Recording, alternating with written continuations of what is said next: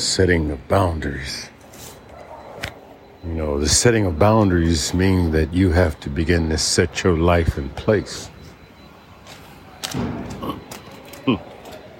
What does it mean to set boundaries? See, I, I these are new concepts to me because I, I I never really felt like I had a, a country. felt like I had a, a personality, that I had a individual right to set boundaries around. See, I hadn't found myself yet. When you don't find yourself, you can't set boundaries. When you don't know who you are. So let's rewind that and back that up as if we're walking backwards in time a little bit.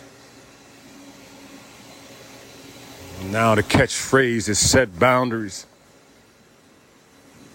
Who you setting boundaries for? Somebody you don't know? I'm talking to you, and I'm talking to myself, talking to myself as if I'm you. Who you gonna set boundaries for? A mysterious individual that lives inside of you? Who you gonna set boundaries for? A mysterious ideal that you have about who you think you are, but not really who you are in this life?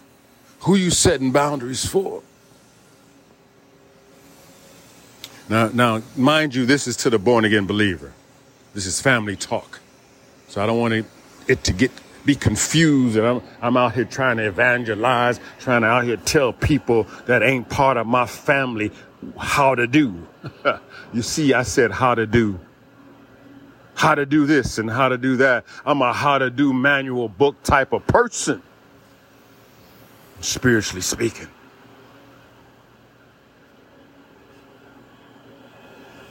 So who you setting boundaries for? And I never could set boundaries because I didn't know myself enough to set the boundaries on what I have established for, my, for myself to be. That's the great detriment of the, the lost father in society. A, a father's one goal and one task is to set a boundary and set a parameter and set up something by which you can be what you are. Whether it's providing a home, some protection, food, clothing, so you can grow. I don't mean that he always needs to understand who and what you are, but he's there to give you an opportunity to figure it out. When I came back into my children's life, I gave them a time and opportunity to now figure out who they are. Because I took some of that weight, the financial weight off of them. That's what a father does when they're growing up. He takes the financial weight off a child so that child can be a child. I went back in my children's life and took some of the financial weight off of their life so they could be children to me again. I was too messed up the first time to understand my job, my purpose, my mission. But God is merciful. God is merciful. Don't worry, the 10 minute preacher is only four minutes in, so don't worry. I used to have an etch a sketch. You, you, had little two knobs. One is a red board, red little round rectangular board with a white face screen, and you had these little uh, uh, dials that you so-called made this image, but it wasn't quite a complete circle. It was kind of etchy. It was called an etch a sketch. Some of you and I and we live etch a sketches lives. We're etch a sketcher. You hoping to make reality of the nonsense that's in your world. It's an etch a sketch.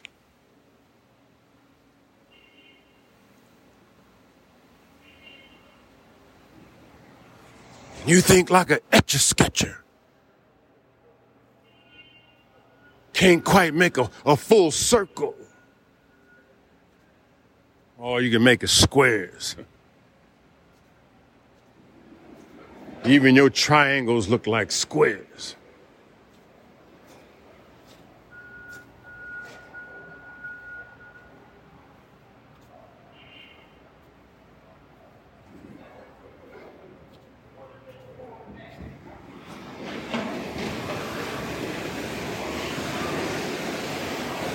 Oh, don't worry, I'm not 10 minutes in yet. Yeah, it's okay.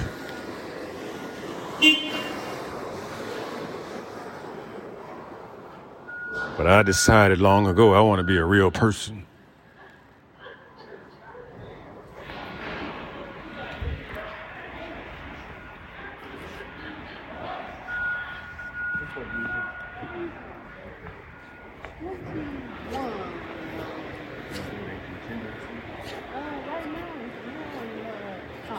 I'll run that out and then we'll work it out after that. I was gonna see. Does it look like I got it down?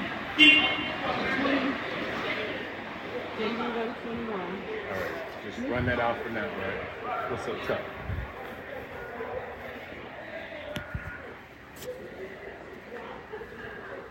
I'm not living a fake lifestyle.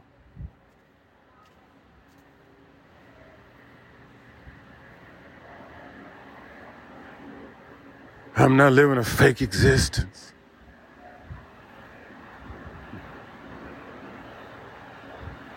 I lived a fake existence. That's why I had no borders. I left. A, I, li- I lived a fake mind. That's why I had no borders. Don't worry, I'll slow it down for you. I'll slow it down for me. Hmm. I'm not stumbling through this life anymore. I begin to set boundaries for my life. boundaries of what I do. Hallelujah. And what I let others do unto me.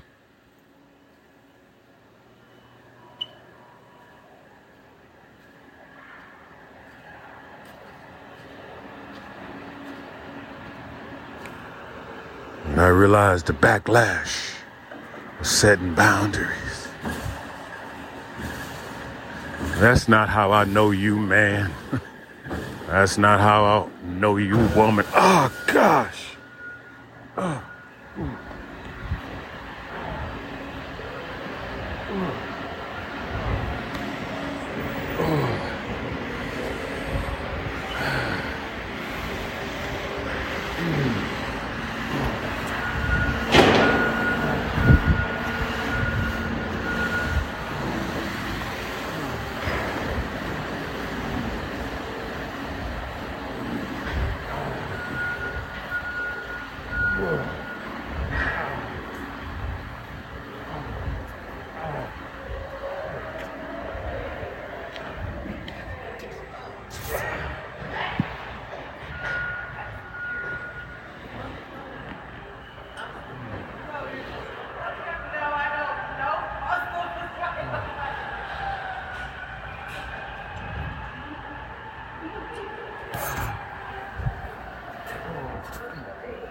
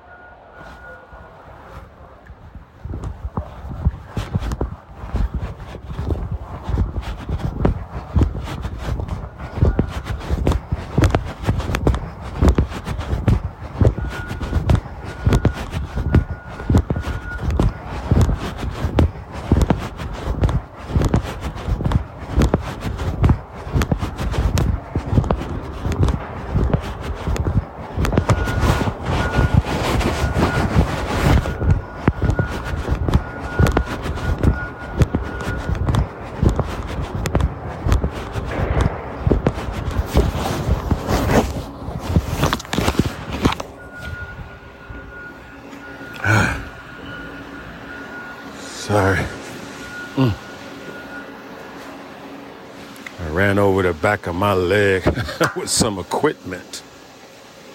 Woo! I had to dip my body into the stream of my spirit. Hallelujah. I had to dip my body into the stream of my spirit. I had to go into my temple and allow my body to take nourishment from my spirit. I had to go into my spirit and tell my body to sit down next to your spirit. I had to go into my spirit and say, Spirit, go get your body and sit him down by the river of water, living water that's inside of you, that's inside of my temple. I ran over the back of my leg with a piece of equipment and I had to escort my body into the presence of my spirit.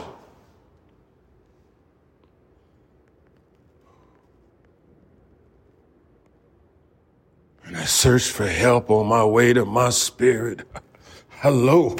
I ran over my own leg with a piece of equipment and I was looking for help on my way to the spirit, on my way to my spirit, not for their help, but for that I could deposit this anointing, this healing anointing that was coming down on me. I wanted to share it with somebody. I wanted to reach my hand out and say, here, take some of this healing anointing as I apply it to myself. I I'll, I'll, I'll share in the anointing of God as I apply it to myself. I know you must be out of your mind. You must be out of your mind, man, as you apply it to yourself.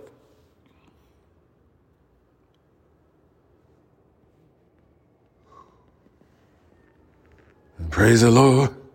I'm all better now. Mm. I had to absorb that back into myself. you know, God is still a healer. He's healing every day. Woo! Hallelujah. I think we just got a witness. God is healing every day. He's delivering every day. I see an ambulance coming towards me, coming towards me through the street, traveling through the streets of the city, about to crash into another car, trying to save another life. Hallelujah. What's going on? Father God, go before this ambulance. Father God, your spirit travels faster than ambulance. Meet it there. Be there. Unravel the mystery of what's going on. You got power inside of you, born again believer. There's a kingdom inside of you, born again believer. Tap into the kingdom that's inside of you.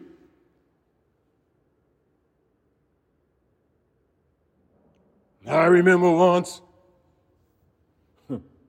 I was giving out some invitations to come hear the word of God, and I was downtown among the crowd. And I just happened to stop these police officers. And as one of the officers walked towards me, she stepped on a rock and twisted her ankle and dropped her to her knees and onto the ground. She thought her ankle was broken. I said, Lord God Almighty, here I am out trying to bring you the word of God to people, and this woman may have broken her ankle. He said, touch it. Put your hands on it. all I know is I felt warm and that ankle felt warm and she got up. Don't let them tell you God's still not a healer. not a deliverer.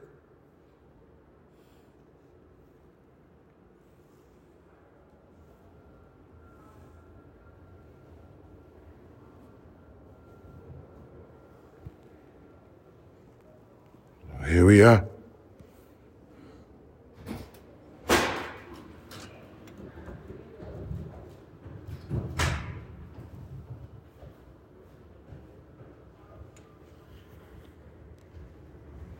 I had to make some decisions.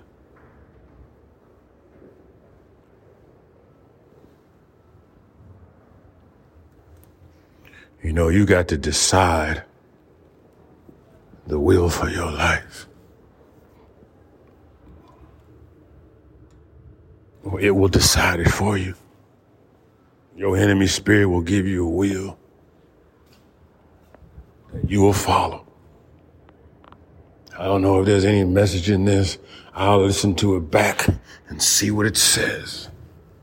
Just an 18 minute preacher, I'm not always trying to scream at you. I'm not always trying to preach to you.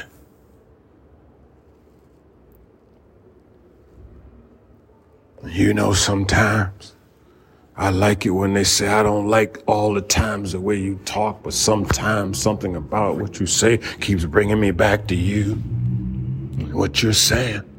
I'm not always comfortable with your messages and the delivery of your messages, but something about it brings me back to you. And I know I'm not in the presence of foolishness. See, I can spot foolishness in preaching. They're talking about the styles, but I can spot foolishness in preaching.